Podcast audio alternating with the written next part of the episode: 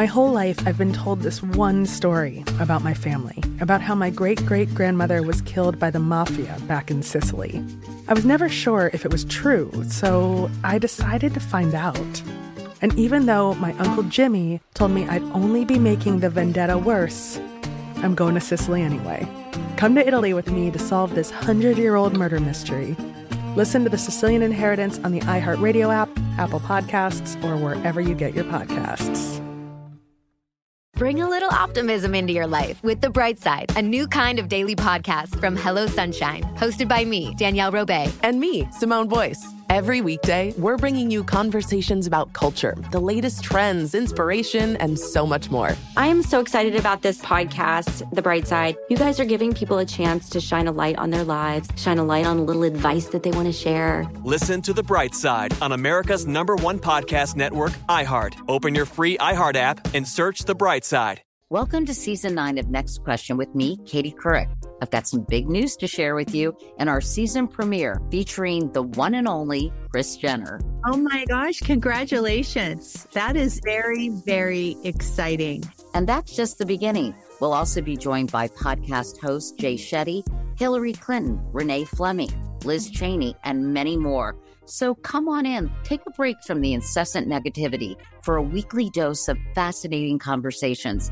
Some of them, I promise, will actually put you in a good mood. Listen to Next Question with me, Katie Couric, on the iHeartRadio app, Apple Podcasts, or wherever you get your podcasts.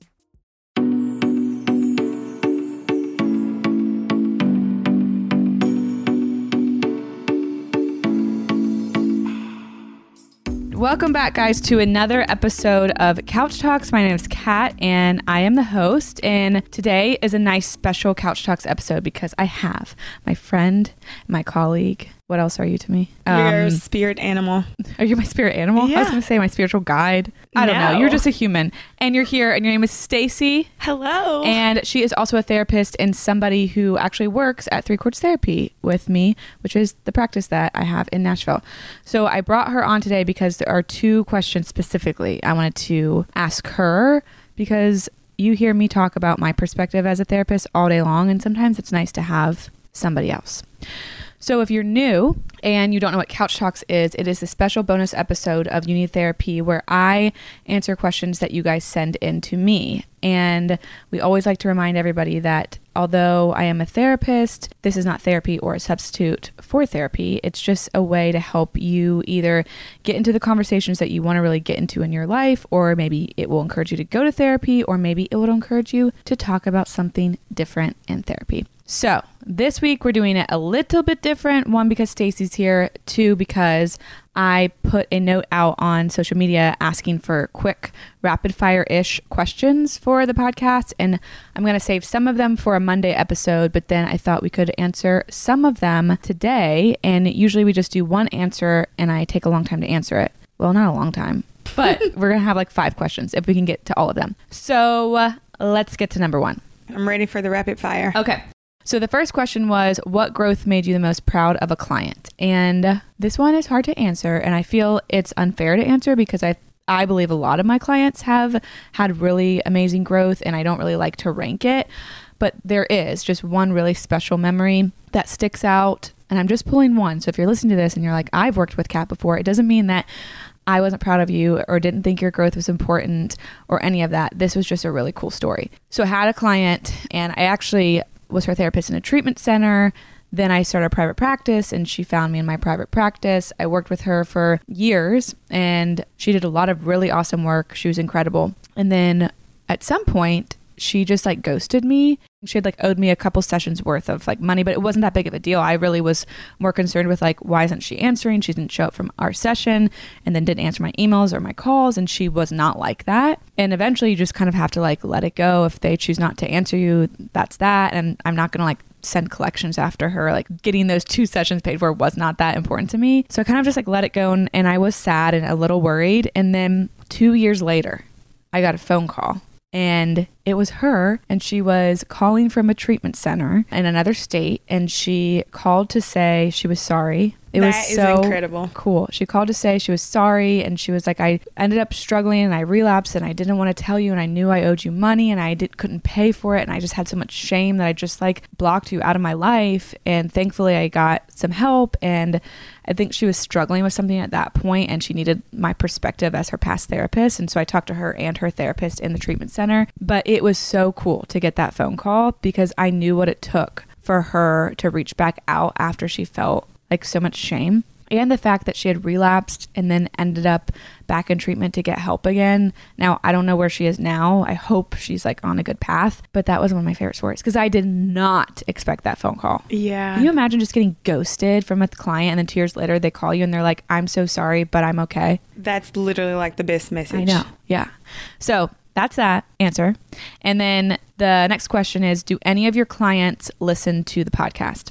And yes, the answer is yes. I don't know who. I I know some clients who a- listen to it because they tell me, but I'm sure more could listen to it. A lot of my clients listen to your podcast. And a, a lot of our me. clients find our practice through the podcast. Yes. So that is a thing. And I don't mind it. I mean, obviously, I want people to hear the information that's talked about on here. And my clients hear a lot of this information firsthand from me. So some of them don't listen to it because it's like, well, I don't really need to, or they might want that as a boundary. And a lot of times when my clients are bringing it up, it's because they've heard something helpful Yeah. that they bring into session. So Yeah. I love that. Yeah. So the answer is yes. How do you feel about all of the online therapy options?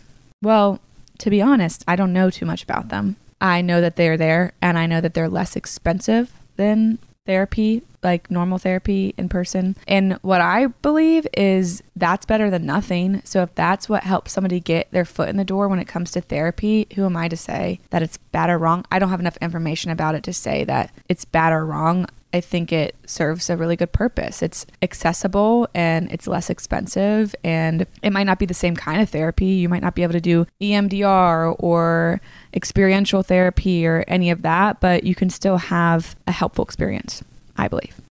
Now, this is where I bring Stacy in, and I have two questions. And the first one I'm asking Stacy because she is a marriage and family therapist. So I am a licensed professional counselor. So we have different degrees and we have different licensing boards, but we're both mental health professionals. And I don't work with couples and I wasn't trained to work with couples. Stacy can and does work with couples and was trained to work with couples. So I have my own perspective on this as a therapist, but I wanted to ask Stacy because this is more of her wheelhouse. So the question is Should you see your therapist for your couples therapist, or should you get a separate couples therapist? Ooh, that's such a good question. Of course, I always lean on supervision and consultation for each individual case like this, but I will say that I typically lean toward separating the two, mainly because I guess if we pose it as I'm seeing an individual and then they would like to have couples therapy, I've already really established some rapport and relationship with that person and I just as a human being, I feel like not that necessarily that it's hard, but it's just fair. It's hard to not have a bias and just to like acknowledge that about myself and to keep it fair. Well, I like what you said of I lean towards supervision and consultation for each individual case because I think there are definitely places where that would be appropriate. Mm-hmm. And there are definitely places where that could actually be harmful. And so it's not just a one and done answer. I actually have a case in which I started with a couple and one of the two because of work would be out of town and I kind of brought that to supervision and consultation because a part of the couple wanted to remain as an individual client and that And you're doing that. Yeah, we're and I think do that, what they like preach to us in school, and what I think generally gets thrown around is when you're a couples therapist, the couple is your client. Yes. And so it would be like a conflict of interest if you then were seeing one of them individually. However, part of couples work could be a couple sessions individually with each person. Mm-hmm. But if you're really wanting to get into the woods of, of your own stuff outside of that couples work, then it is definitely a case by case, I think. But the general rule of thumb was always no. That's not to say there aren't spaces where that would be appropriate. So there's that. And then my last question for today I feel like I get versions of this a lot. And I think we've addressed it before, but we're going to address it again. And I want to hear Stacy as well say her piece. And it's how much should I be talking in a therapy session versus my therapist? And I feel like this question comes from people who generally are wanting more from their therapist. Hmm, and maybe Um, don't know how to ask or maybe but th- this is hard to answer because again it's like there's not a like it should be 70 30 it should be 50 50 it, it should be It depends. it definitely depends and there are some clients who like i barely talk and there are some clients who need a lot of direction and guidance and there are some sessions where i'm doing a lot of education and there are mm-hmm. some sessions where the client just needs to like process and just hear have me be a sounding board so how would you answer that question how much should you be talking versus the client I'd start with it depends because we are there assessing what the client needs, what they are bringing in. I would respond to that. To your point of some days clients do just need processing time, I'm really careful about letting that go on for multiple sessions because sometimes clients look up and they're like, oh, she just lets me talk all the time. Mm-hmm. That's not really helpful. But I think it really is important to just stay attuned to what do they need? What are they bringing? Sometimes I'll even say what is important today. Right. And like, what do you need today? Because I noticed that you're talking a lot today. What do you need today? You said, I don't know exactly how you said this earlier, but it makes me think about does the client or the person who's asking this question know how to appropriately ask for what they need in session? Because I ask all my clients who have been to therapy before in our intake, have you had a therapist before? What did you like? What did you not like? Number one thing I get is my therapist didn't really help me. She kind of just like let me talk and then the session was over. I yeah, I, really get hear that a lot. And so the question I always have in the back of my head is like, well, did you let them know? Like, did you tell them that you wanted more?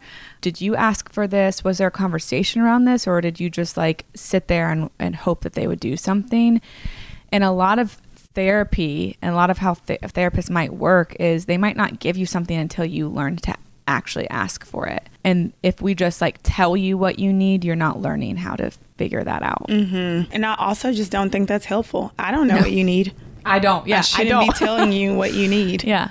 Yes. So I think that is again a case by case, which oftentimes that's how I leave you guys with these like open ended answers. But I would really encourage whoever's asking that or wondering that themselves, even if you didn't ask that, is if I'm wondering this inside of my body when I'm in a session, what is keeping me from actually wondering it out loud to my therapist? Like, what's keeping you from saying, Am I talking too much? Or what's keeping you from saying, I really am looking for more direction here? Or I'm not, I don't feel like I'm getting what I need. Like, what is keeping you from saying that? And that might actually lead you to what you need. I like it. So that really does it for our rapid. We did a good job. I feel like I did that very rapidly. Agreed. I probably was talking extra fast So just the idea of rapid fire questions. I feel like I should be speaking faster, and I already speak really fast. So sorry to all you guys who you might want to like. Can't you half time it when you're listening to a podcast? Yeah, you know you can. can speed it up, but you might want to slow it. Well, we've already listened to it by now, so never mind.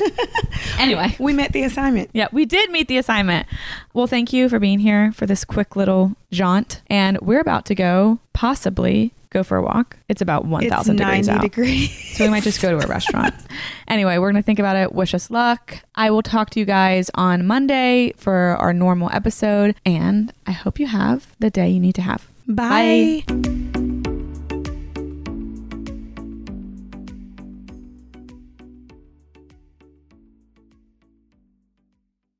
My whole life, I've been told this one story about my family, about how my great great grandmother was killed by the mafia back in Sicily.